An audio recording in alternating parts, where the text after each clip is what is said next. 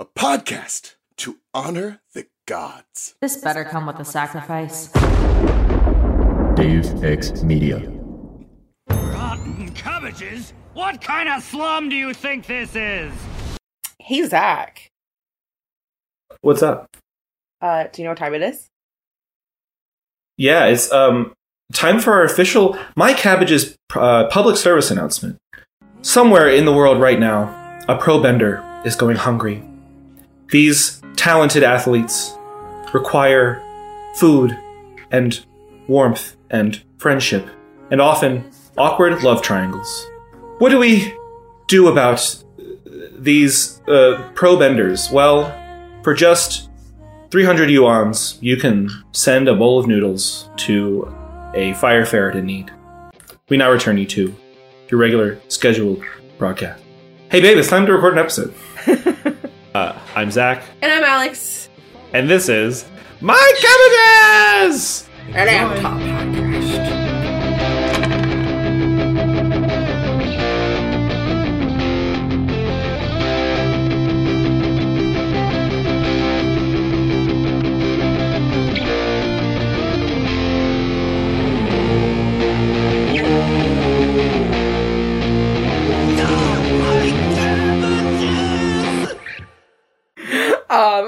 Yeah, that's it's time. I man, that PSA, those that's really Yeah. really g- digging into the heart, and you're just. I don't want to say It's it's, really- a it's a low low blow. It it it, is going to a really good cause, and It's listen, it's gonna get the waterworks going, it's gonna get people interested, it's it's gonna it's gonna move it's gonna it's gonna move minds. Let's let's do it. just like our girl Korra, they're a triple threat. Uh, I say triple threat because uh, things come in threes, comedies, pro bending teams, the number of elements that Korra could currently bend. All that. The, mo- the amount of Percy Jackson books I've read for our current guest so that I can be on their podcast. oh my god. Charlie, welcome. Charlie, welcome to the podcast. It may be, in fact, before now. I don't know. I, I think I was last on for like um for We've the covered four books. So I okay, so I've been on for Labyrinth. It was probably an early chapter, and I have not read past it. so when you uh, when I come on for uh, the next book, I will have to read all of the previous book and then the first two chapters of this one. Oh my god. Zach, I love you. yeah, I definitely finished all of three. I finished the Battle of the Titan. No, the Titan's Curse. Titan Curse was the third one. Um, and I'm about halfway done with the fourth, so I have some catching up to do. But I digress. Charlie, welcome Hello. to the pod. Hello. Introduce yourself, or reacquaint yourself, rather, with Oh, the it's been s- listeners and the Cabbage Patch. I mean, it's been too long. We've been on been break so for a long. while, but Y'all, we're back. Y'all, this person, this person got us through the opera drought. Okay, this was, this was something. This was that was something me. special. Yeah, yeah, yeah. I've only been on for wacky episodes. Charlie was our Appa displacement therapist. Don't you don't we you like, love We were like, we miss Appa so much, and he goes through so much this episode, and, and Charlie's there with a with a with a sheet of paper, going like, and how does that make you feel? That was me, in fact. Yes. Yeah, yeah. Uh, don't you just love the episodes that I've been on for so far? I was here for Appa's Lost Days and then Nightmares and Daydreams. Two Yes. episodes that are just like such opposites. But they attract each other, I hear. That's the rumor. There's the, there's an early episode of Scrubs where um Elliot lets slip the fact that she there's she kind of finds a little bit of catharsis in giving people bad news, uh, because she just sort of likes to be there for people. Aw. Um and uh suddenly all of the doctors on her like floor they start i got it thank you. They start handing her all of their worst news that they have to deliver to their patients so that she can go in and give the news to the patient for for them. And she's like uh-oh i have bitten off more than i can chew. I in fact don't like this as much as i thought i did and this sucks uh, that's like Charlie with with regards to the emotional trauma that they come on to our podcast for. I I'm okay. I like the emotional trauma episodes. They're fun. They're cathartic. it's not happening to me. It's happening to the characters. Yeah. So to to to quote the Barbie movie, uh, they're um, uh, they're gross and dark and weird, or whatever she says about uh, her mother's drawings. oh my goodness. I am Barbie. gross and dark. Yeah, and before weird. we go down on yet another tangent on the Barbie movie, because we all know we could talk about it forever if we haven't le- We released all- a bonus saw and love the episode about movie. it by now. Uh, Charlie, tell us about your wonderful uh podcast and your love of Avatar for I mean- like the third time. It's a charm. I mean, I I I love this show. It's so good. Um and and yeah, I okay, okay. I'm on for episode 2, and I definitely remember like watching these first two episodes together. So in my brain they're like you can't separate them. you know what? I think it was a two, like a two-parter I intro. think yeah. I think when it Mm. premiered it was both of the first both of the these two episodes together. Just like Boy in the Iceberg Part One and Two. Yeah, even though it wasn't technically a part one and a part two, it was just like, hey, Korra's like, you know, coming to the city, and then this is what happens when she's in the city. I don't Hmm. know. I, I don't, f- I don't always separate the two out, but I, it was interesting because I only just watched this one episode, and I'm like, it, f- it feels wrong.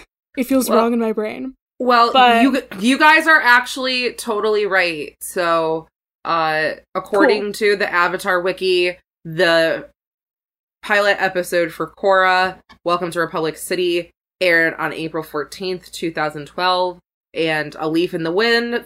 This is this is book one, air chapter two, "A Leaf in the Wind."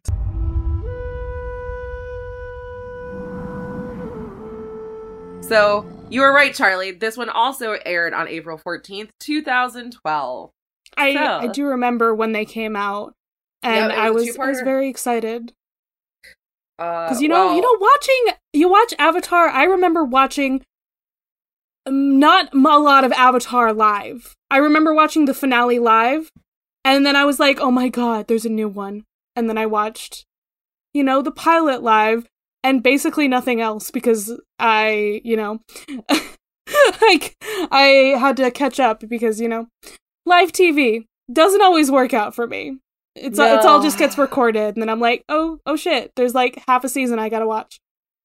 I remember like this show coming out, and I remember for years after Avatar finished being like, well, that was a perfect three seasons. It had a perfect ending. It had a perfect beginning, middle, Mhm. and end. And there's there's nothing to add to this plot. All the characters they've they've g- g- uh, gone on their complete arcs, and everything is resolved very very nice, nice and lovely. I guess we'll say goodbye to that world forever, and for time to time we'll revisit this series and remember how good it was. Yeah, And then we got like it, it was announced that we were getting another show, and I was like, "What?" And I was I was pretty like excited at first, but then when they said it was like the new Avatar, I was like, "Fuck, that's such a good idea!" Like, what a great way to sort of jump ahead and Mhm. tell a totally new story in the same world. It was such a cool like. I remember Yeah. just being enamored with the idea. I remember being one of those people who would like rewatch the trailer and just like look at the images and be like, "Oh my god, I'm so excited!"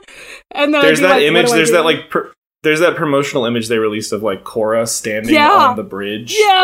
like and freaking I I remember I, it. remember it's in my looking brain. at that all the time yeah yeah Well, I'm glad both of y'all have such rabid enthusiasm for seeing this live. I am the complete opposite for this series because I watched none of Korra as it was coming out. I vaguely remember people that I went to high school or were friends with in high school that were really big Avatar fans. Like when I saw them when I came home for at like Christmas time or like when I was home for the summer. Yeah, I would have been home for the summer between my junior and my senior year at college. And they were talking about how awesome Korra was, and people were dressing up for her for like Halloween. So I remember the show coming out, but I just I didn't watch it because, as I think I said last episode, I was going through some things in college, and I didn't like Mm, I completely It's okay. shunned my inner nerd and uh, but went down the path of all the other things that I had repressed in high school, like drinking and recreational uh drug use. Uh, Um, but- Alex, remind me to hug you when we when I see you. Um, what on Saturday? And very soon. well, yeah. At this point, we would have already seen each other. yeah. yeah, yeah. But at time Yo, it was a great time. It was a great time at OBX. Like we Yeah. all were so chill the whole week. Nobody fought about anything. There was absolutely no drama. Zach, And, you're uh, making me anxious. Actually, There were so many Charlie hugs, and it was amazing. End I of will- Yeah, it was the best give weekend you ever. as many hugs as you want. Okay. my my favorite part was when we all bet on the horse race and made a ridiculous amount of money and uh, retired and no longer needed to work. Yeah, I That was my favorite part of the trip. I wish that would Ma- happen. I just Manifestation, Charlie, manifest it. I loved that I was able to read a book for every day that I was at. the That's a lot of Wow. books. I know it was amazing. Like I completely had to, I had to have some catching up to do uh, on my TBR list. So the beach is a magical place. that two shot D and D campaign, we definitely finished it, and uh, it was resolved very, very well and excitably, and everybody had a grand old time. Okay, this joke has gone on long enough. Let's talk about this episode. This Oh. episode is a fun one. It is like uh, we get our first full episode of Korra, kind of like in the city, getting getting a handle Yeah. on it. Yeah. But we start with uh, her at almost immediately at like airbending training, and they have this cool um, sort of jungle gym type thing for for her to train on. It's very it's very interesting. I it's love basically it. these yeah, it's these like big. I guess stone. They look like they're kind No, of they're put- stone. they're made They're of wood. wooden because They're they do Wooden. burn. Okay, wooden. You're right. Uh, the- they burn. That is a very good point. Um, Uh, before we get into which much into it though, can I read the summary of the episode? Ooh, we got an official Okay. summary. Yes, we do. Um, and I found just a whole list of them of summaries on a single wiki page, and they're very, very succinct. They're not very long, so this is great. Ooh. So, frustrated with her failed attempts to master airbending on Air Temple Island, Korra disobeys her teacher, Tenzin, and shifts her focus to Republic City's famous pro bending arena. There, she befriends the brothers Mako and Bolin, who compete in pro bending matches on their team, the Fire Ferrets. When their waterbender leaves the team, Korra steps up and takes his place. Alrighty. dun so- dun dun. I really love this episode because it reminds me great. of, uh, or it's a good tie-in for the episode that Zach was just on for on the bits, one of Charlie's wonderful fandom podcast for Steven Universe. Wh- I get big Tiger Millionaire vibes here. Oh yeah, that's true. Yeah, That's true. You do? No, this this I mean, it's. I mean, like, Wrestling, pro bending. Yeah. Sure. Thi- so okay, I'll say this about this episode. This episode is what really, really sold me on this concept because, Hmm. uh, in my opinion, like world building is just it's fascinating to me. I love it. I Mhm. love when somebody takes a concept like you know a magic system, for example, and like extrapolates on how that would change society or how society would be wrapped around that and infused with it and stuff. And uh, there are there are a few things I love more in world building than getting to see an average character's day to day life and how different it is from ours, and seeing what people in this world do for free time, like in free time, like as a as a hobby, and like seeing pro bending, seeing it as like a fully realized sport. Like I think the sport is like really balanced, and if we had b- bending in our world, like this would be a perfectly legitimate like game to play. I feel Hey, it, they do a great job of making it a system that makes sense, that's balanced, but also is open for these kind of exciting narrative upsets. Right? Just such a good episode. yeah. have have y'all watched like I'm pretty sure people have tried to do pro bending in real life. Oh Um gosh, it's like people doing Quidditch in real life. it like literally Yeah. it, it's it's so funny. Like they're just probably have, chucking like, frisbees tennis at each balls. other and like They probably have like tennis balls with blue ribbons on the ends of them for water and stuff. It's like weird stuff, and it's just so fun. God, I would love to like try to figure out how you would do that. Like, how does that work? I would hope, I would hope that you know within the next ten or fifteen years, there will be a mainstream VR headset that will have like good full body tracking. I want to. when that happens, I want to do it. there will be an opportunity for a really cool bending game. I want to do pro bending video game so bad. Honestly, I think you could make a perfectly fine 2D pro bending game, and it would be really, really fun. yeah. In fact, I think I've seen fan projects of of uh, of the sort. If I if I remember to, I'll I'll link one in the. I'm pretty sure I've seen like pro bending uh, fan games that look really fun. yeah. This is the one time I'm excited about sports, just so you know. I know. It's only the I was just fictional the ones that are really cool.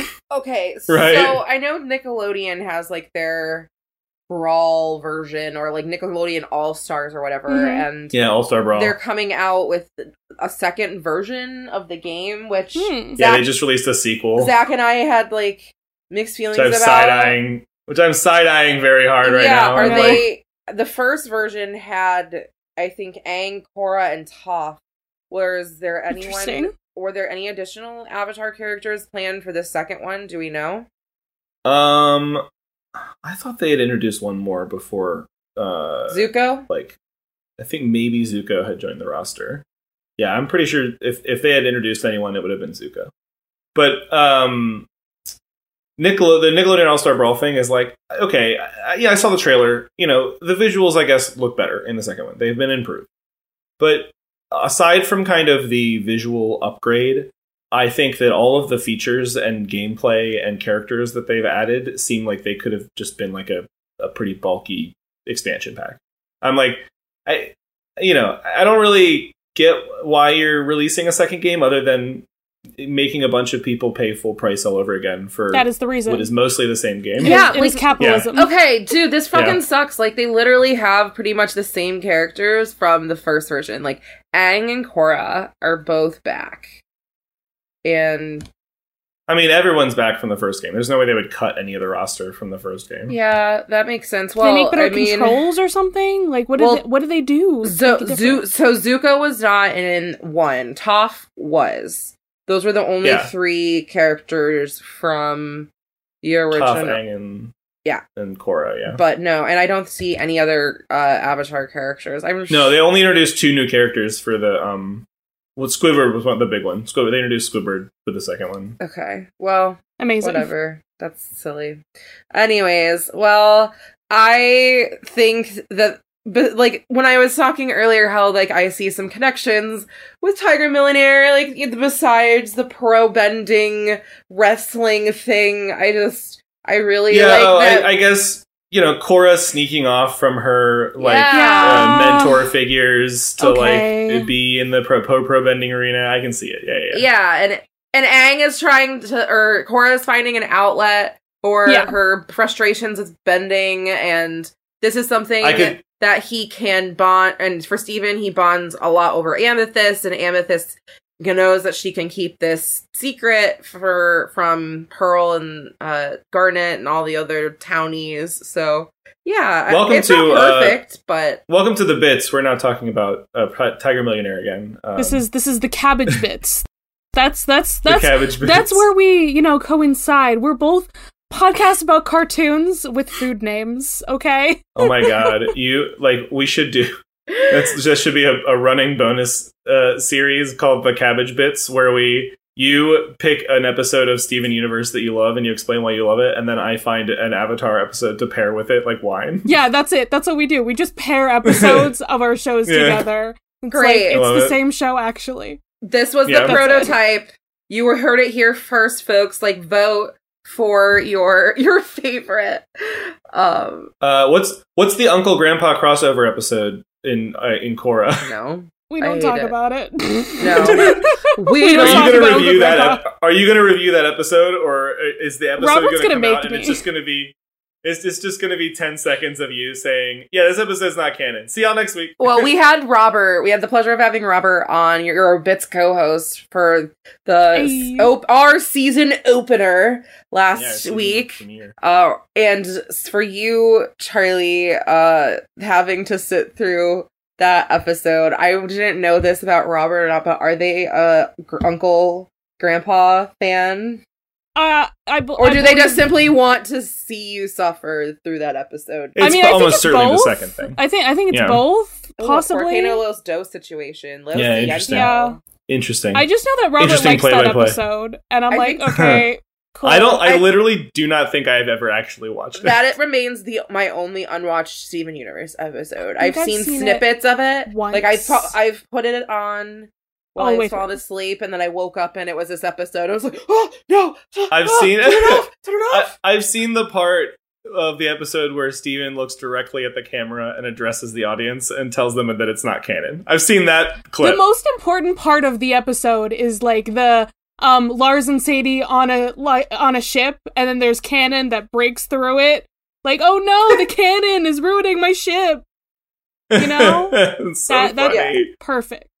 Okay, That is a really good Okay. bit. legitimate. Yeah, we're legitimate question though. So, like, we know with Avatar Studios, we're getting new content, we're getting a whole new series. Like, what is going to be the Well, hopefully. crossover episode? Because every season or series now ha- that is part of like you know a larger umbrella of like intellectual property, whether it's Nickelodeon or Cartoon Network or you know Disney, whoever, there always has to be Easter eggs and cameos and crossover yeah, um, episodes. the the Avatar world gets visited by uh, Voltron. The characters of Voltron are like, "Hey, what's up?" Is that a I mean- Nickelodeon or Transformers? no, it's not. But it's it's the the same people that made like Avatar and like Well, it's also a lot of the people from elements. Avatar and the Prince. The, Elements. the, um, okay, yes, they are. Yeah, the Dragon Prince shows Well- up actually. and the Dragon Prince. Oh, the Dragon Prince would be a good crossover. Yeah, that'd be the one. Yeah, that's right. But because I I don't know. I'm trying to think of with Aaron Ehasz. what Nickelodeon shows exist anymore. I don't actually know. I know. I was thinking the same thing. Yeah, that's depressing to think about. Well, moving on then. um, SpongeBob shows up. and He's like, "I'm a waterbender." That's fine. I'm, I mean, there's.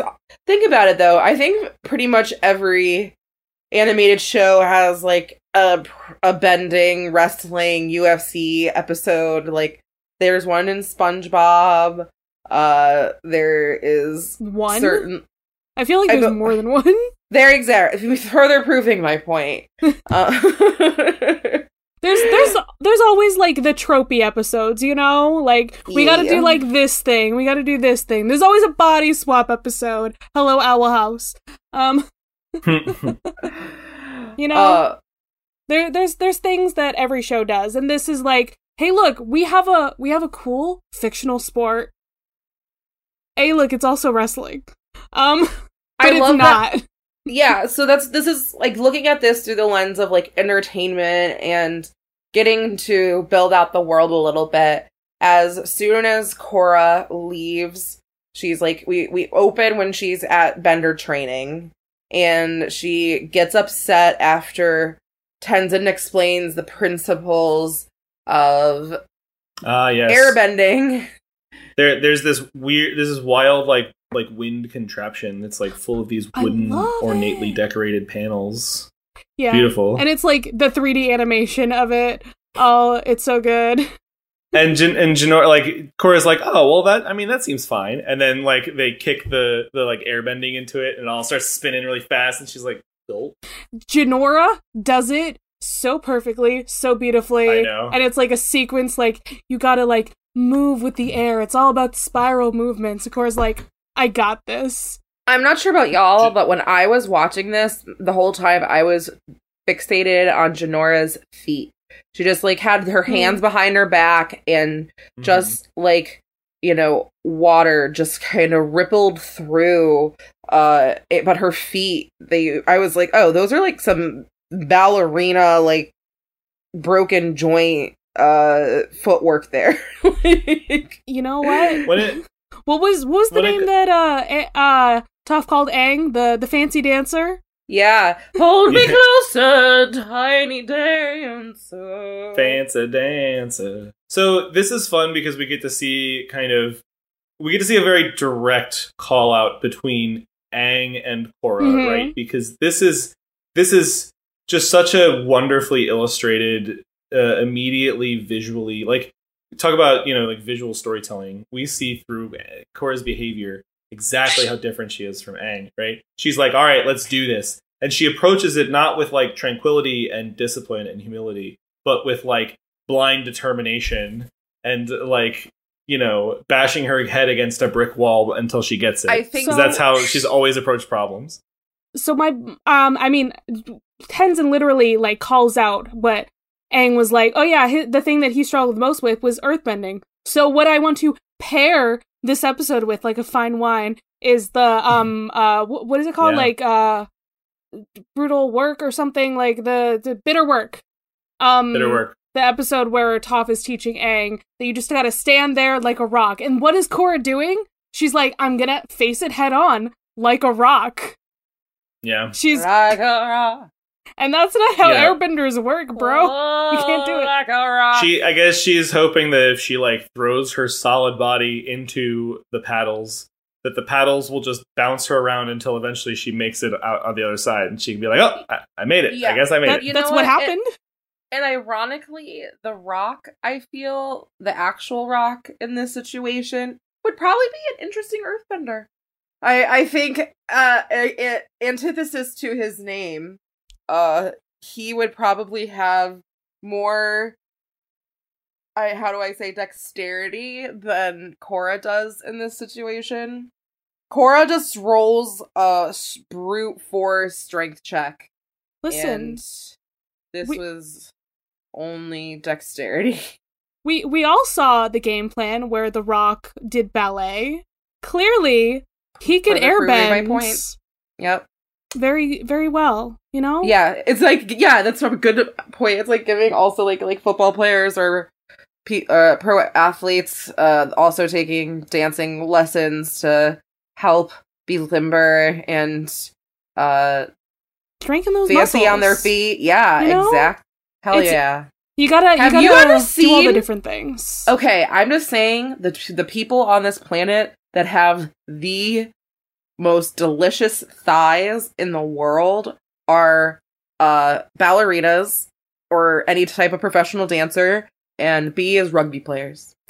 I will Mm. s- die on that hill. Those yummy thighs. Mm. I I I just love that you described human thighs as delicious. it's, Thick thighs. so us. Thick thighs save lives, and that is The- not only true for human thighs. Uh, it's also true about chicken thighs. Yum yum. the Deus Ex Media, the podcast, the podcast network where all where we're all horny, except some of us are horny, but not all of us are horny, or whatever we ended up on. I still I think that should still be on our website. That needs to that needs to be a tagline. for one day a year that becomes our new media or our, Our new podcast name. yeah the network name We change our like- we change our our threads uh username. Oh my to- god. Don't talk to me about threads. oh threads is dead We're, this is in sep- by september dead. yeah threads is dead uh we're we're speaking it into existence. yeah it's the the song the banks song i've got you begging for threads yeah no we're all begging for threads to go by the Oh. wayside. So Korra like does not take well to this, and we see her just take a licking. Oh, we see her take a real licking. we, I feel like we also got to mention we we put Korra in the classic Aang outfit just so we can I feel like get that content, you know? We we got to see her in in just the the classic Aang, And also she she first shows off her arms. Those those arms. Are we not going to talk about Korra and her muscles? oh, she's she's fit as hell. we, we to- to stand quote- this woman. in the to quote, um, what's her name? Keeley to, qu- from to, Ted Lasso. To quote Keeley, yeah, yeah, she's so fit. super fit. God, she's so fit. Um, I'm just I'm in love with her still. Never got There's over a- it. There's a reason Pod Daddy uses Korra as her gym inspo. Yeah, yeah. And it's it's it's those arms. Yeah. yeah. Um yeah. Biceps for days. and and speaking of it, it's like an after, uh, you know, she gets caught with Tenzin and being like, "I'm sorry, this is just not for me," and she's listening to a pro radio. bending match on the radio, and Tenzin immediately was like, "Yo, fool! I told you you couldn't listen to this. This is uh, it's like almost like."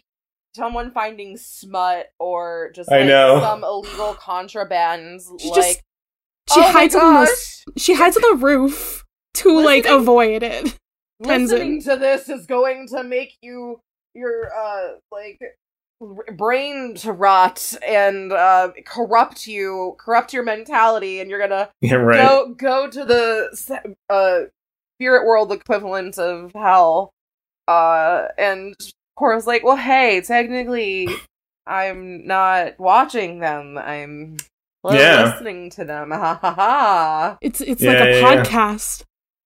Hey. hey She's, you know, she's like, she's like, hey, but you, you said I was listening to your rules. You said I couldn't watch a match. but that's you never said I couldn't listen this is to a match. I do want to like have a quick aside here though, because I think it's really interesting that as we learn more about this world, and in the first episode we got to see uh like media.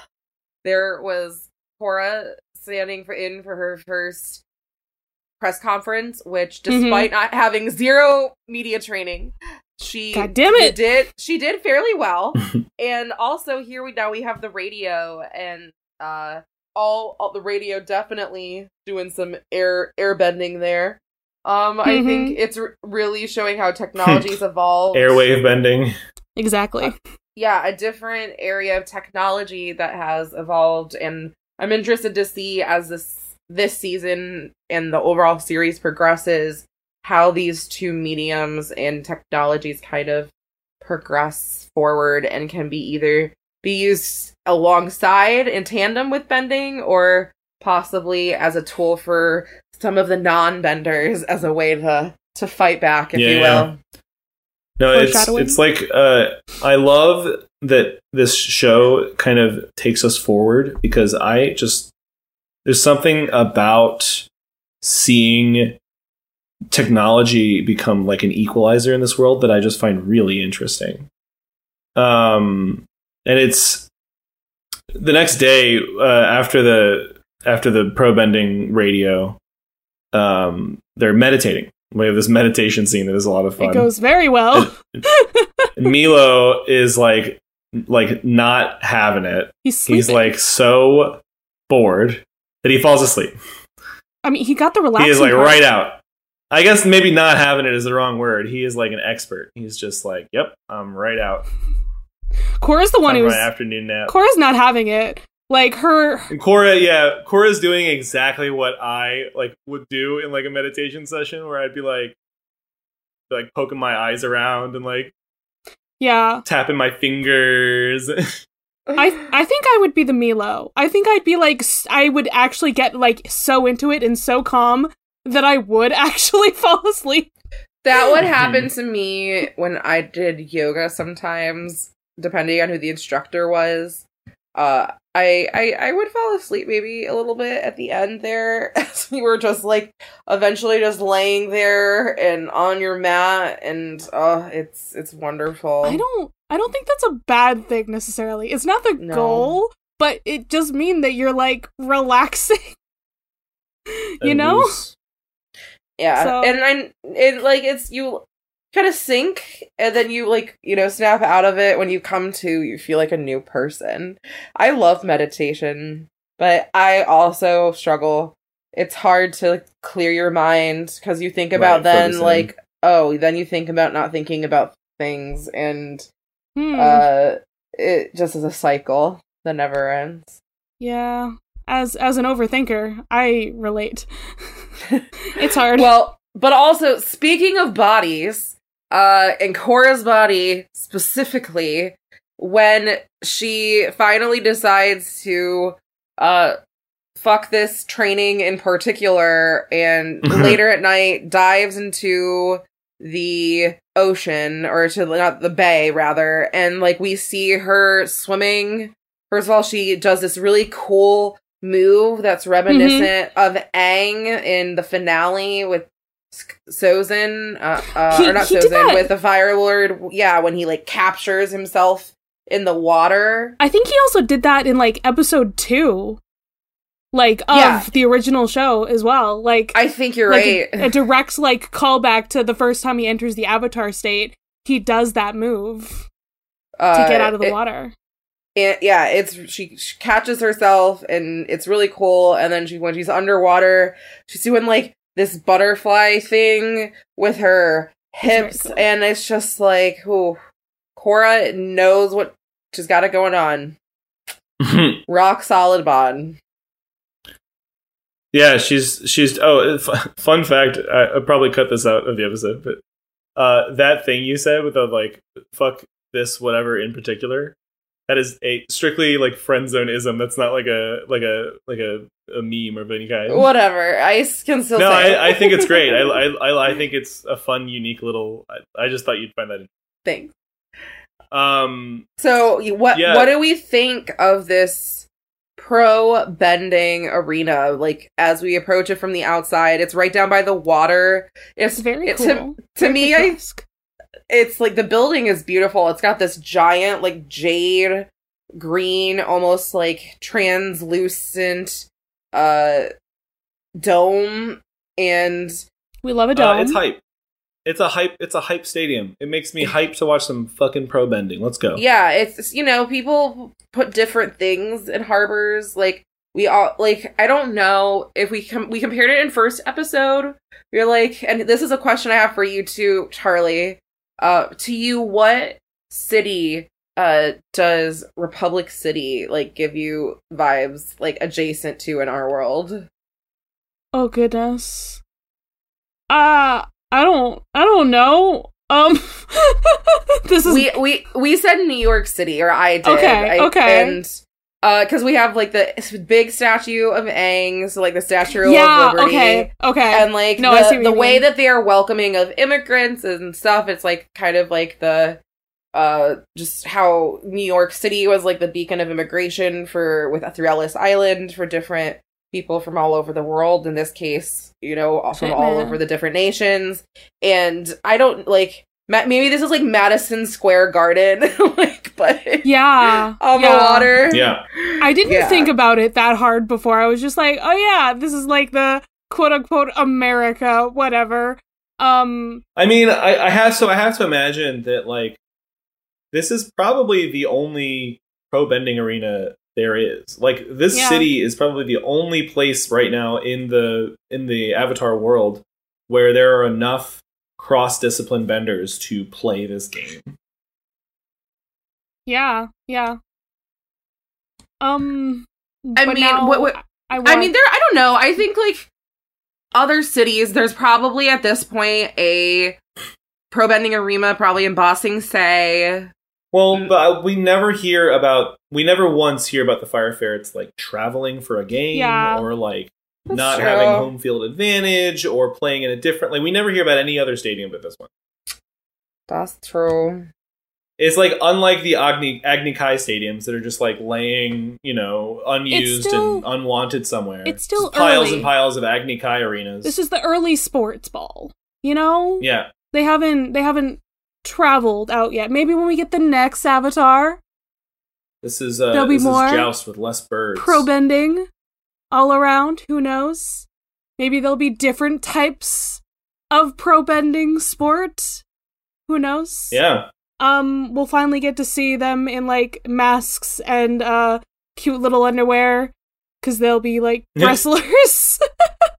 I love that. I love that. um, We'll see an actual Tiger Millionaire. at exactly. Seriously. No, my my brain is still stuck on the um Aang is the Statue of Liberty, and I'm just like, uh, I, my brain instead went to like Marvel's Statue of Liberty, and I now need an Okay. edit of Aang with the um Captain America shield. so they gave the Statue Oh of Liberty God. the Captain America shield Yep. in Marvel. That's very good.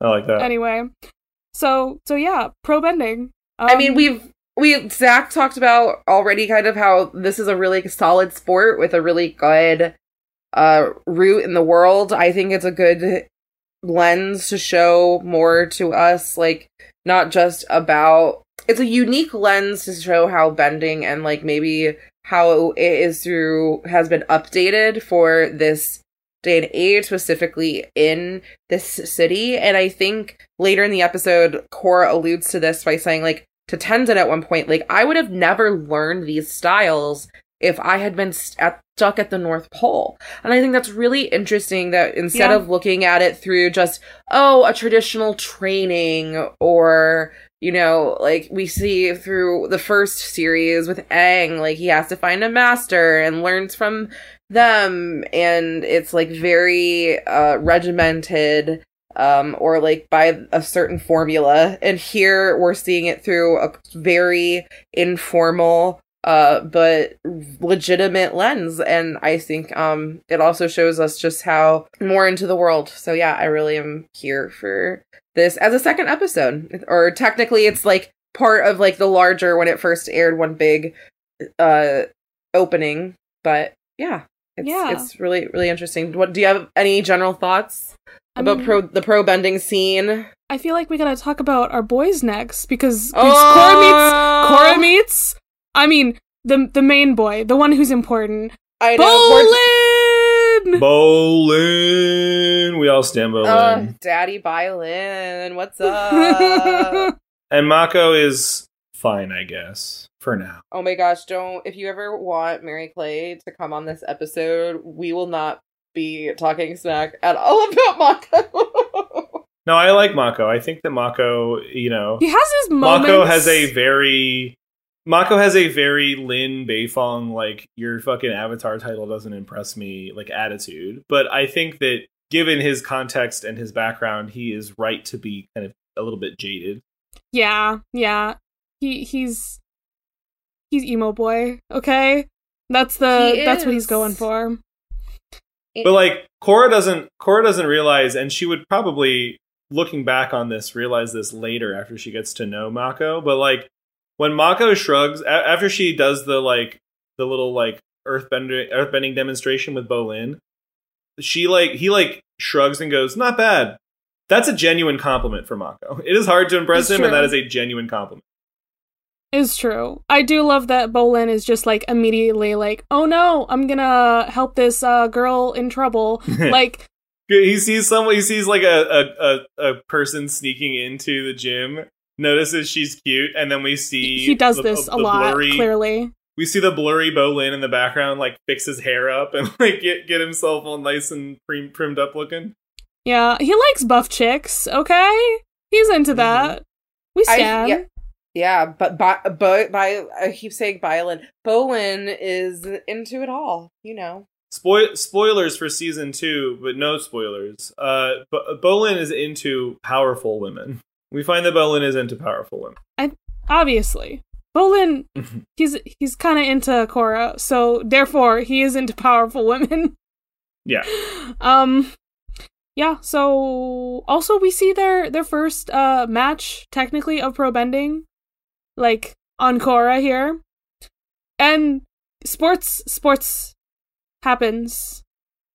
It's just I I I, I want to go on just one more little tangent about pro, about pro bending because it is very easy to make a sport in a show or a movie or a book series or what have you that is fun to watch, but the more you think about it, the more you think like, oh, no one would ever actually design this game to be played.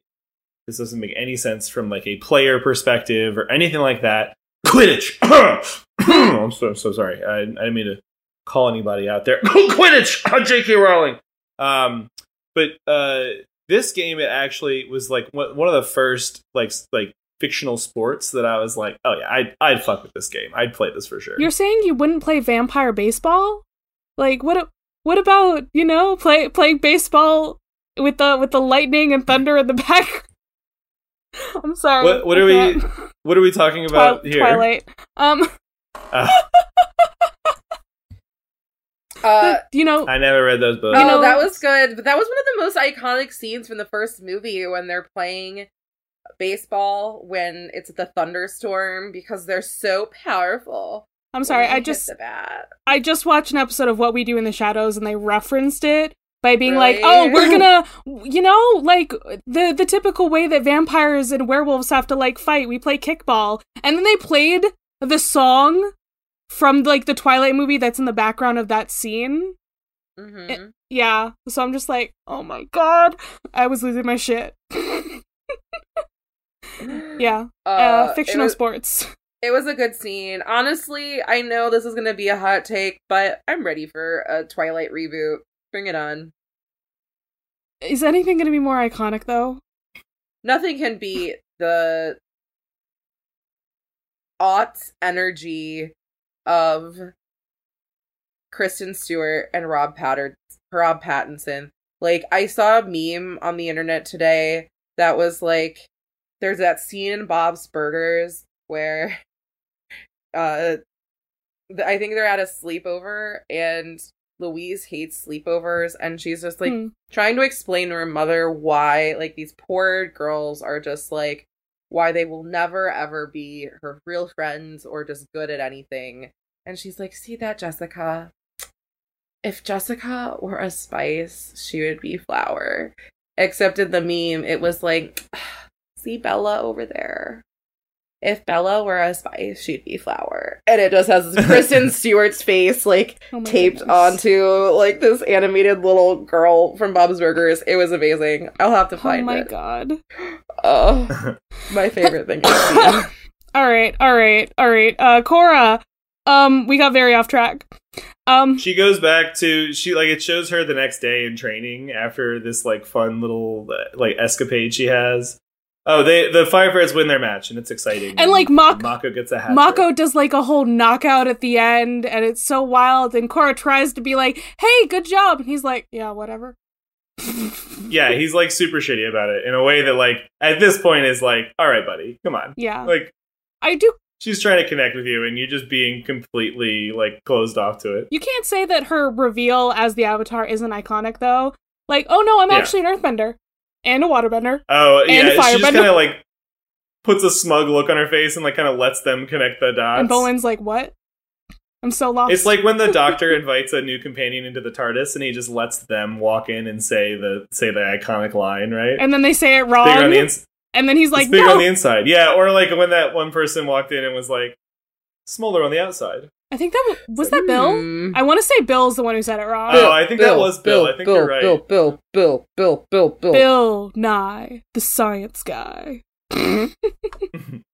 anyway, um so she finally like destroys this beautiful ancient like artifact just sets it on fire. Um, hello and uh, welcome to the um, Avatar Antiques Roadshow. Once again, uh, it's been a while, Oh, but we have a very, very, very rare piece today. Um, please explain for our viewers at home what we have here, Zach. well, um, we have a we have a base with a series of uh, wooden uh, boards that is strictly for airbending training. Unless you are an airbender, this artifact, while beautiful and ornate, is completely useless to you. I We'll start the bidding at five million yuans. I don't know. This exquisite art alone is worth the five million. You can see these are handcrafted, hand painted, and uh, well, potentially prone to the elements. With a that's nothing a good insurance policy can't handle. Yeah. She said. She said, "Prone to the elements." but and also a bit uh, fortuitous, uh, given what happens to these in the episode. Yeah, she she busts this thing up, and then like one of my favorite parts of the episode happens where she's like, she finally like flies off the handle, and she's like, "Well, maybe I don't need it. Maybe I'm such a bad airbender because you're a bad teacher." And then like, she storms off, and then like Milo, like any child ever, is like does the same exact thing. He's like, "You're a teacher, Dad," and like like kicks stuff and fucking like I love throws him. a tantrum because like he's just like, "Up." Someone older than me did it. It's okay. I'm gonna I'm gonna do it now. Are, But are I- we are we all Milo lovers here? Because of course. I like Milo. Milo is great. Okay. Milo is a chaotic gremlin that acts like any young child actually acts. Exactly. I love him with all my He's soul. not like he's not Hilda, who is like an eight year old girl that feels like a twenty eight year old woman. Truth. Um, I I don't know. I think that all of the three airbending children, I think, serve a good balance to the others, and They're all great. I There's that scene, or there's that scene like right after it, where um, where he's like, "Your promise me your teenage years won't be like Yeah. this," and Jinora is like reading a book, and she's like, "I make no such promise." Foreshadowing? yeah, Oh my goodness. It's good shit. Um what what happens next? Uh so she destroyed the thing and uh then she goes back to pro bending things. yeah, Yeah. and they're like, they're all bummed out and shit, and she's like, "Oh no, did I miss the match? Did y'all lose?" And he's like, "Nah, our fucking waterbender's a no show." And Yeah, that guy that She's was like- named once, um and never shows up again. And Korra, to her credit, you know, she's not immediately like, "Ooh, me, me, me, pick me, make it, make it about me." No, she like she as at first she gestures to those other guys. She's like, "What about one of them? Can you get one of them to play?" And they're like, "Oh, well, No. they're already on a different team, so we can't." She's like, "Oh, well, okay, well, I mean, you know, I wasn't gonna pull this card. Uh, I wasn't gonna like make it about myself, but I happen to be a waterbender. You know, I'm just putting that. Out. I'm just, I'm just putting that out there. She she Just- is just saying. a waterbender, in fact. I'm just saying. Okay, I'm a water. Yeah, she could she could do that waterbending. It could be it could be a thing. I'm- Is this cheating? Is it? I'm not, and, and she's like, I'm not a pro bender, but I did stay at a Holiday Inn Express last night.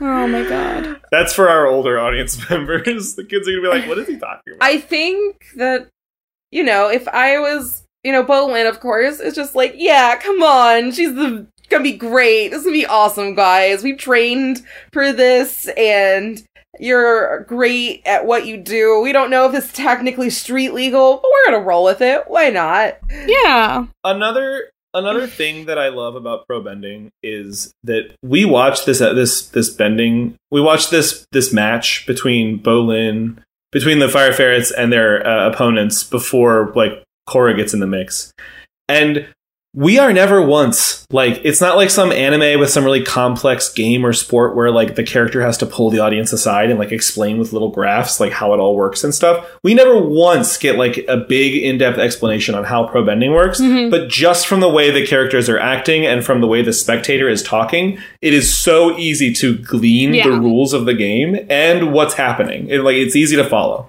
Yeah. The fact that Korra's immediately like flips the guy over the side. Bro. But it's like when the when the judge is like like blows the whistle and, and they're like, oh, you can only knock people back, not off the side. It's like, okay, there's railing on the side, is railings on the sides. That makes sense. Yeah. it makes sense that that would be a rule, And- and, not only that, it makes sense that Korra would make that particular mistake. Yeah, and also with like how the thing is like spread out and the different zones. I'm mm. like, obviously it's gonna be like just back and forth. It's not gonna be all four sides. So Yeah, yeah, advancing through it and stuff. yeah, it's very cool how they do that too. Um, the way they have like water running through the little grated like yeah, like the grated like like like uh, rivers in the that divide the thing. Like it's just such a cool and the such cool and like idea. just the little bits of earth like in there too, because you got to supply them with the elements. Only firebenders pucks, yeah, and like- airbenders can just like do little that. holes that the pucks come out of. That they can Yeah, use. I feel like this is the uh stage on po- the Pokemon Stadium stage in Brawl Ooh. or like just Smash Brothers mm. where like Yeah. the different things are popping up and that would be actually my addition to pro bending to make it more intense is like there is a bender off to there's benders off to the side that are like changing the terrain and doing things to the floor or the like environment as the teams Hmm. are going around and, and doing their thing.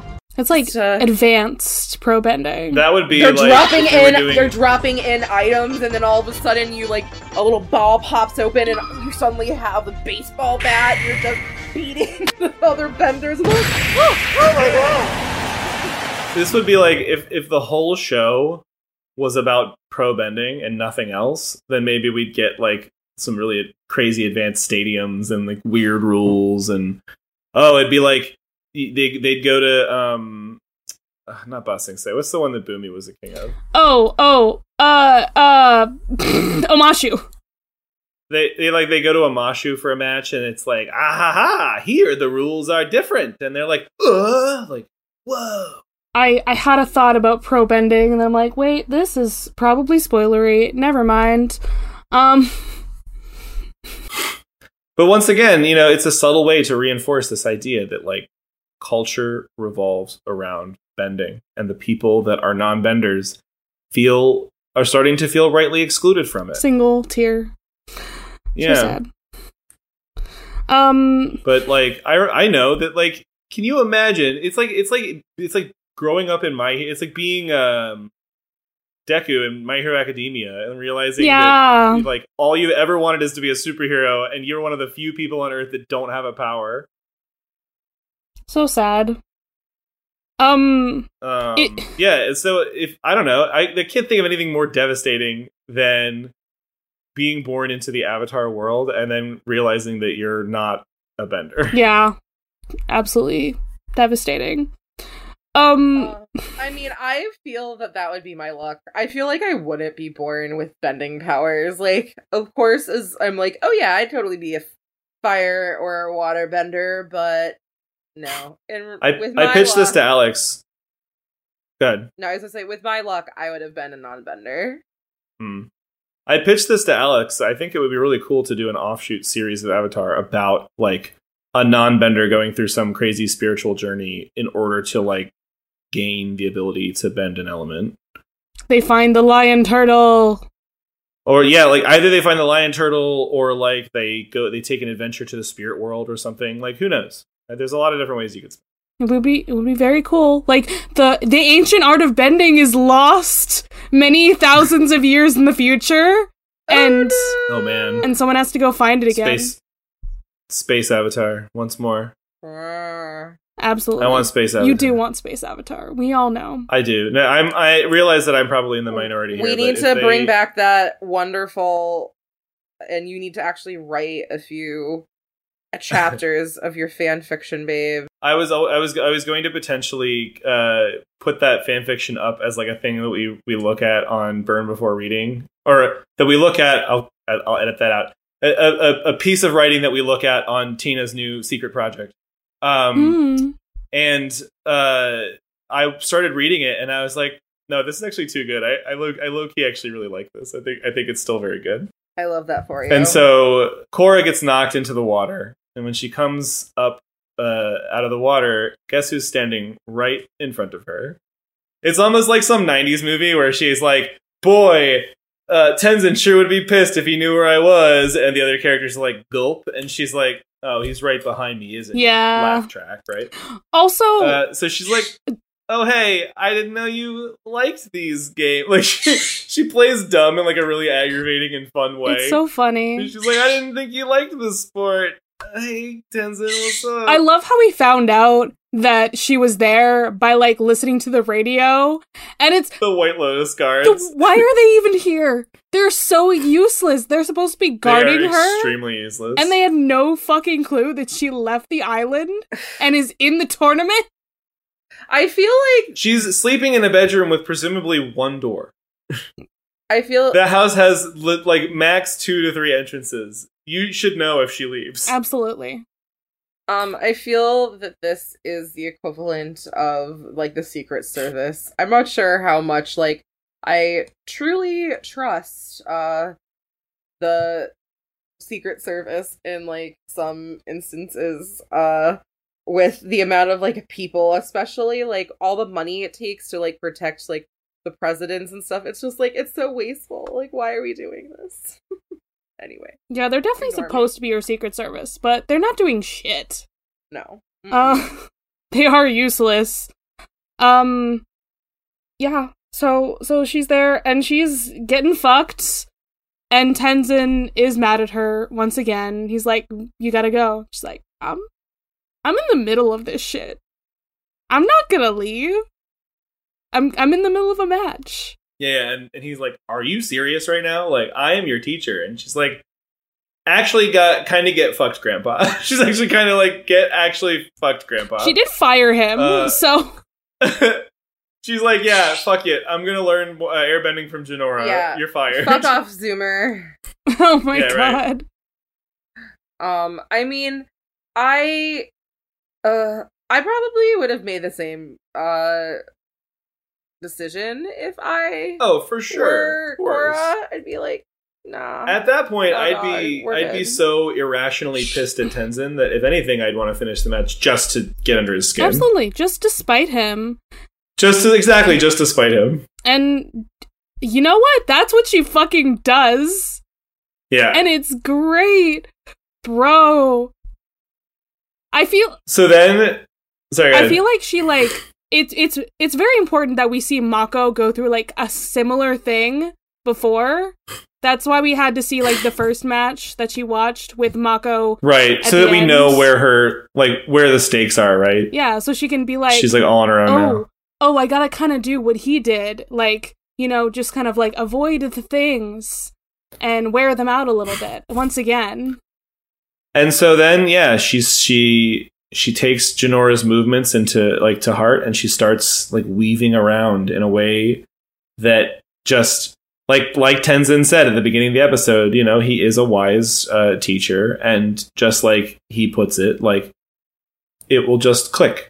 And in that moment when she needed it to, it just clicked. Yeah, and like uh, She's like um she's like the sorcerer the sorcerer from the D and D movie. Like yeah, he can't he can't like do uh, anything until like the moment he absolutely Yeah. needs to or he'll die and then boom he does That's it how it works. And like Milo Yeah. said, she becomes the leaf. You know, be the Yeah. leaf. be like wash oh no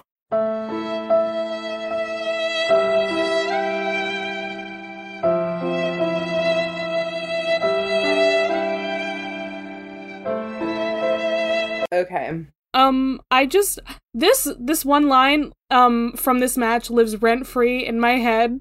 Um, uh, where like the announcer guy is like, the platypus bears have no juice left, but Mako and Bolin are still fresh and juicy. I just I can't get that out of my head. the uh, the announcer calling out directly just how attractive he thinks the the the fire ferret brothers are Absolutely. he's like they are fine and dandy and i like to look at them in questionable amounts of clothing You cannot just call these boys fresh and juicy and not have someone comment on it. yeah right Um, Oh, looks like they just gave each other a good old sports slap on the ass. a I am around. Uh, they are now on. Oh, the fire ferrets are now uh getting feisty with one another. They've just hit the drink and now they're all. oh my god. I I'm here for how em um I'm here for Imako. Imoko im, imo im, im, Imomako. I'm trying to I'm like, what? What is? What is this? Yeah, I think I- Imako works. For what? Emo Mako? Just Yes. just him existing. Mhm. Okay. Yes. Yeah. Um I I think that for hi- me I, I Emoko. Imoko, that's a good one. um I feel like he's fine in this season. Um, I think that I would have been, I would have had his same attitude. Um, and I just think, you know, of course he comes around by the end of this episode, as we see, but, um, we just seeing how adverse he is, or just like kind of indifferent, was like, oh, the Avatar, great. Uh, when we Uh-huh. first see her and how people kind of what Lin Beifong has kind of the same indifference in the first episode where Mhm. Korra's trying to be like, I'm the Avatar, and she's like, big fucking whoop. like, you're still a citizen of this city, and you broke the law, and there will be consequences. And Right. Yeah, you're not above big the fucking law. whoop. Big fucking whoop, you're the avatar. You can't even airbend. Like, where have you been this whole time? Hmm. like, isolated up at the North Pole? Like, we've been here, like, we survived on, like, you know, whatever we have here. You could tell that, like, they don't have, like, a lot to live on, really. Like, this is their whole livelihood. I feel like that Mako and uh Violent or Violent Bolin are not in just in it for the sport. Like they're in this for surviving. Like if they don't win, they don't get paid. And they don't get paid, they don't get to eat. Which is why for the low, low price of actually two hundred yuan, you can now support um the fire ferret or pro bender of your choosing. Um, with your donation, you will receive a profile and a thank you letter from your bender of your choice, uh, and a photo along with a photograph to remind you of the lives that you have chosen to save today. Uh, Act act now so that not a single pro bender needs to end up in the drink. boom, baby. Keep them fresh and juicy. So before we uh you know give final thoughts on this episode, there's this one question I've been asking and I've been wanting to wonder uh so what would your pro bending team name be? Oh god. Oh god. And if you can't think of one, I have a solution for you. what what is the what is your solution? Uh give me What about the what about the lizard parrots? Lizard parrot, okay. Um iguana parrot, or I don't know what it's called. Yeah, okay, okay, here we go. So, um you know those things on Facebook or on social media where it'll be like first letter of your first name, last letter or, or, Uh-huh. like first letter of your last name? Like give me some combination of that. I have or just pick you can pick a random letter if you want. Give me two ran- give me two Um, random letters. Oh, uh, it's A and um X. You are the acrobatic sparrowkeets. Wow. Huh. Okay. Okay, I'm trying to find um animals um Oh, well, if you can't, Charlie, I like I said, I can help you. I got you. no, I I just can't I just think there's a lot of like you could be what the it's called. you could be the the dragons of the west. You could be like the um I, I, I made, I made a pro bending team animal name generator. So, uh, this is something that I feel needs to go on Instagram, and I want to hear everyone's, uh, what is your generated? you didn't make it right. You like you found it. You like Googled it. No, I, I totally sat here and just plugged out different names. oh my god. I don't have all the adjectives Wait. filled out yet, but I have a list of all the animals. All the avatar animals. You just have like a bunch of avatar animals. Just like A through Z When did you make this? as we were sitting here. Okay, okay. Oh, that's why you like weren't responding for a good ten minutes and like I was responding.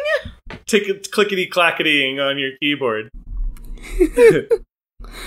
Oh, I think I I remembered the name of I I remembered the name of uh the the creature that I love um in Avatar and it's the cat deer. So Great. so I guess those are very cute. I guess I guess that would be my team. The the something cat deers. Um Um, A graceful cat deers. graceful. I'm. I like it. there we go. Um, Uh, I'm gonna name our. I'm gonna name my pro bending team the Alan Draculas. I don't care that it's not an Avatar. reference. Ellen Dracula. the best deer ever. Absolutely. Um, I am gonna go with alliteration here, and I like the letter P, so I am the puffy purple pentapusses. Yes. That's good. That's good. I mean, someone's gotta. That does kind of sound uh like the name of a burlesque troupe. I'm not gonna lie. a burlesque troupe I'd pay good money to see, might I Yeah, add. and if you tickle them in just the right spot, they'll pop. Oh, they'll ink all over the place. Oh my goodness. I mean, that's what they have to do to get the pentapus off, like, the face. They just, like, tickle them, and then they go pop! And You can you can watch them beat each other off all day. oh my god. beach They'll just beach each other off constantly. Uh, Oh, well, anyways, check out the I'll have a link in the show notes or I've posted the and I want to hear everyone's pro bending team name. Uh Um, Absolutely. So, uh, we have this final little conversation wraps everything up with Tenzin, where he's like, "Ah, I saw you perform there." Oh, and we get that scene where like she uses the thing and she they they win the match, and Tenzin like does the little like root, root for him thing, and then like has to cover it up real fast and look around embarrassed. Such a fun little little bit. it was there. the perfect teacher for Uh, her. but he's you know? he's like yeah like you're you know in, in he says very poignantly that like in in trying to teach you patience like i lost mine Yeah. and that's a legitimate like a- admission and honestly if more adults in more children's lives were able to look those children in the face and say hey i messed up i was wrong Yeah. or like when a teacher gets corrected by a student and that teacher is the wrong one, they need to get off their fucking high horse ass and thank the student for correcting them. Seriously. And not make the student feel bad for injuring their pride. Yeah. I just went on a random tangent there. I'm sorry. No, it's it's important to the episode, okay? But like Tenzin, yeah, he admits he's wrong here, and I think it's the first moment where him and Korra really kind of kind of jive with each other. And now uh, they're they're good. I mean, the end of the episode, uh, we have uh, Mako staring off into the distance at uh, Air Ah, Temple yes. Island because he's thinking about Korra, and then Korra. Ooh, thinking about that And then- booty. Mako's like, the water Mako's got no like, booty. am I not hot when I'm in my feelings? yeah, Oh. yeah, and then Korra's staring off at um, uh, Republic City like with a big smile, and she's definitely not thinking about Mako. She's thinking about wow, pro bending. Ooh, Yeah, shit is so cool. the cool. city, It's the so big funny. City, it's like- so cool. so- She talks to at the end when she's yelling at Tenzin, and she's like, "Oh, thanks, Tenzin. Oh, and by the way, I joined the Fire Ferrets like uh, permanently, and we're gonna play in the tournament, and it's gonna be great, and all that stuff. And so, bye." I, I don't really It's- need you it, to like, be my I- teacher anymore. Sorry. I imagined. Well, no, I I pictured like, uh, I pictured Tina Tina saying to Charlie like, "Ah, Steven Universe turned turned out to be the perfect teacher for you. A, a, a simple, short show that's easy to compress into half hour episodes." And then Charlie's like, "Thanks, Tina." Oh, by the way, I started three more podcasts. Okay, goodbye, everyone. Goodbye. And then you like run off into the distance. I That's like could. what the equivalent of. would You know be. what? I could. Don't Do don't not- get no. me started. Charlie, Charlie, no. Do not make me get the water bottles, Charlie. I could start Uh, like three more. just play like a scrap, like the sound of like Listen, pots and pans and things like falling over. I'm keeping. we have to restrain Charlie. I have to restrain Robert every time they're like, "Hey, hey, Ethan, I know you're listening. You want to start a Ben 10 podcast?" And I'm like, No. "Robert, No. stop!" God, he does Funny- too. He does. They do. They want to start that. Oh, is Ethan? Is Ethan there? oh, oh, oh! I thought you were talking about Robert because Robert. No, Ethan. Ethan definitely would love to start to. a Well, Steven Universe. Rob- uh, Robert does too. Ben when 10 they were on our first Yeah. episode, low key, they were trying to talk about Ben 10 podcast because they were like nerding out about how D. Bradley Baker is like all of like the voices Mhm. of the aliens on that All show. the I- I think yeah. I think it might happen once Robert finishes uh, Kim Possible on their other podcast. They might They were start Ben Love that 10. for them. they were asking about um they like Ethan started an interesting conversation this morning in the stacks where it was like, who Yeah. would win in a fight, Ben 10 or Goku? And I was like, well, Goku's got the Dragon Balls. Couldn't he just like, even if he wasn't more powerful than Ben, couldn't he just wish himself more powerful than Ben? And then uh, Robert comes in and they're like, all right, listen here. First of all, if Goku and Ben existed in the same universe, Ben could just scan him and turn into a Saiyan. And I was like, well, damn, there goes my theories. That yeah, that's Saiyans are aliens, so Ben Things could just turn into them. Things that keep Robert up at night. absolutely. That's that that gif where the guy is laying there and the woman's like laying next to him and she's like, I wonder if he's thinking about her, and then it cuts to him and he's like, I wonder if Ben 10 could beat Goku in a fight. Uh, speaking Um, of beating and fights and Yeah. other things, uh, we got some experience points to hang out, boy. Yay! So unlike unlike at the beach where we won't be leveling up because we'll be doing a uh, one shot adventure. You mean we at a did- relatively high level? You did a one shot that was like super cool, and everyone had a great time. And yeah, ah, because it's the path, right? so anyway, the um the the one shot that we did in rocked uh in uh we did not hand out experience points, but here we are going to because our characters are in a full campaign and they level up. Welcome to experience points. Uncle, do you realize what this means? I won't get to finish my game. Shouldn't there be a board or some pieces or something to Jenga? I won Dungeons and Dragons, and it was advanced. Evil? Or maybe chaotic neutral? The Demogorgon! We're deep shit. You've been shot by an arrow. Ow! Well, there'd be penalties to her experience if she acted out of alignment. A Uh all right, so I'll kick Where us off. everything's and void up and the points don't matter. I just gotta I you know, I gotta be the the standard traditionalist here, and I gotta give my nat twenty to Mako for his hat trick. yeah, What an incredible like comeback Oh, victory. daddy. yeah. Um. Oh, oh. I, I just, I just had a thought, and it's leaving my brain. Oh, oh. I think, I think mine is going to Bolin for for convincing that guy. Oh no, Korra, she's she's my buddy. I know her. Let her in. Come on. She can she can hang with me. Like Yeah. that. That persuasion. That was a good persuasion check. Thank you, Bolin. Um, I am gonna go with Jinora for just being a straight up G. Like, A straight up G, I'm totally. making Yeah, promises. G, G Nora, what up? Jinora in the hood. uh, in the, his house. Um, yeah, she just like makes uh child's play of this death trap that I would inevitably have broken many bones in, no matter how slow I approached it.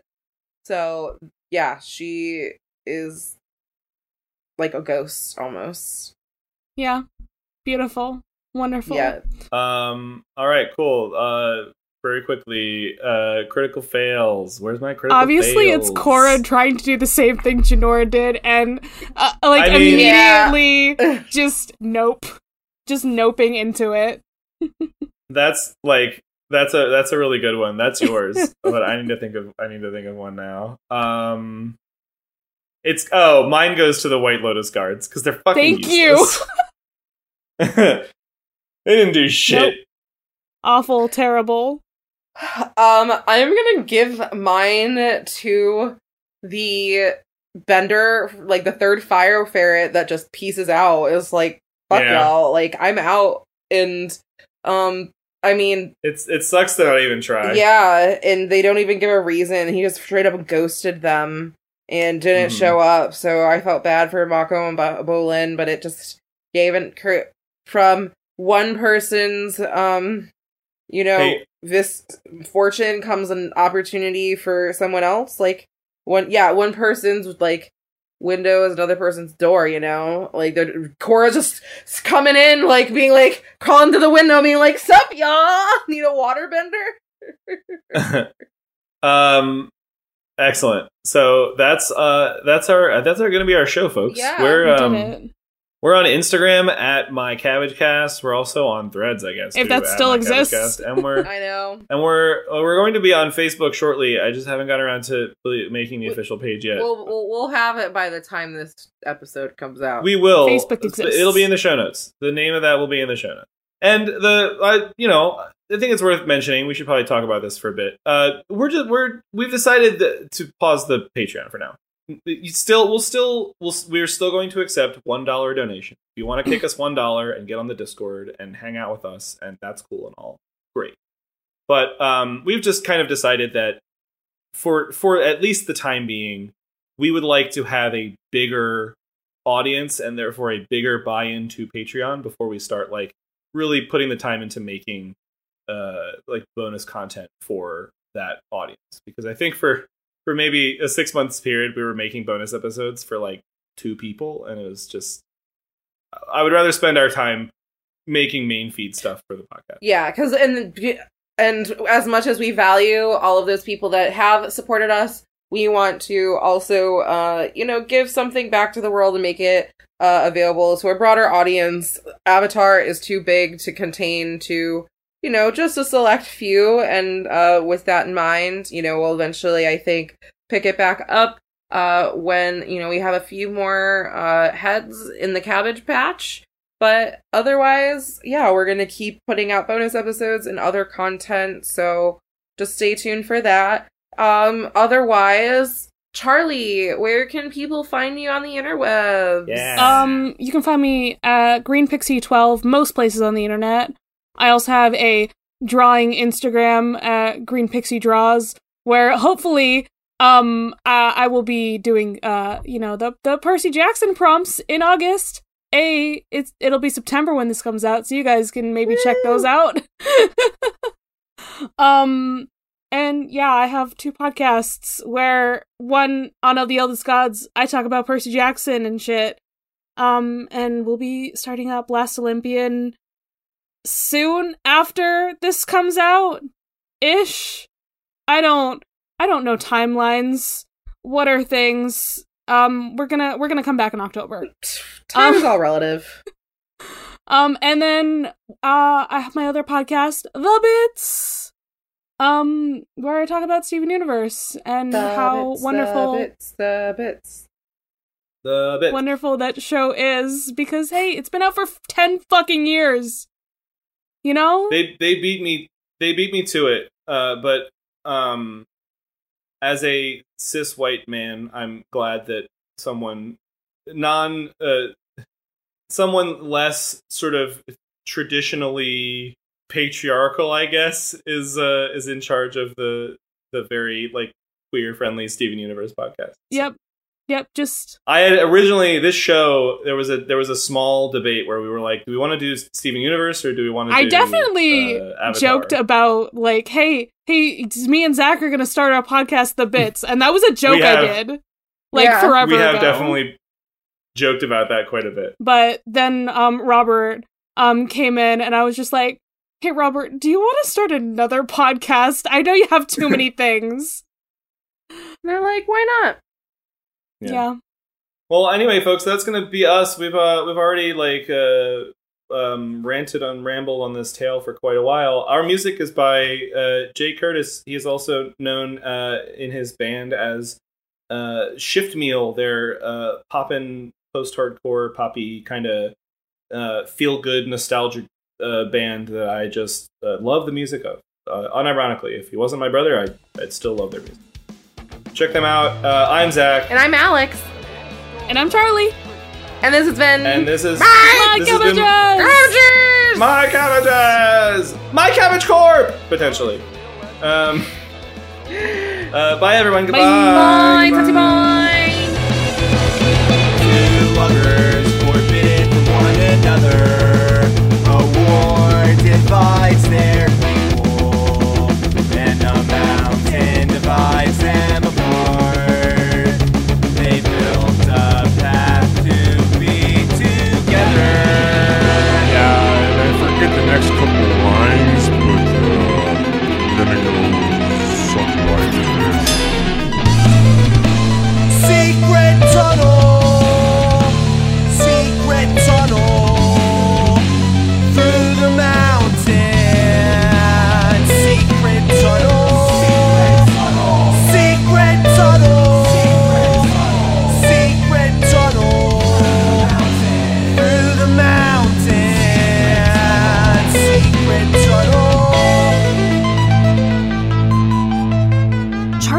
glad I found you. Are you okay? Yeah, I'm fine. The break was hard, but I'm not injured. Thank the gods. What do we do now? Okay, Ray, I need you to listen to me.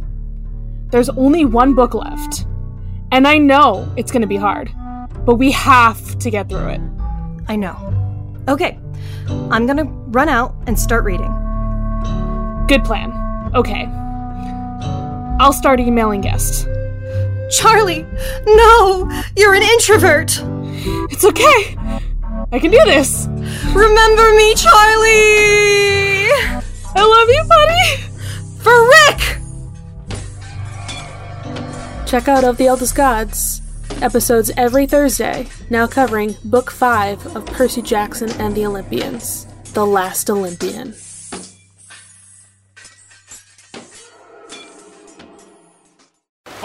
And Bolin are still fresh and juicy. Deus Ex Media.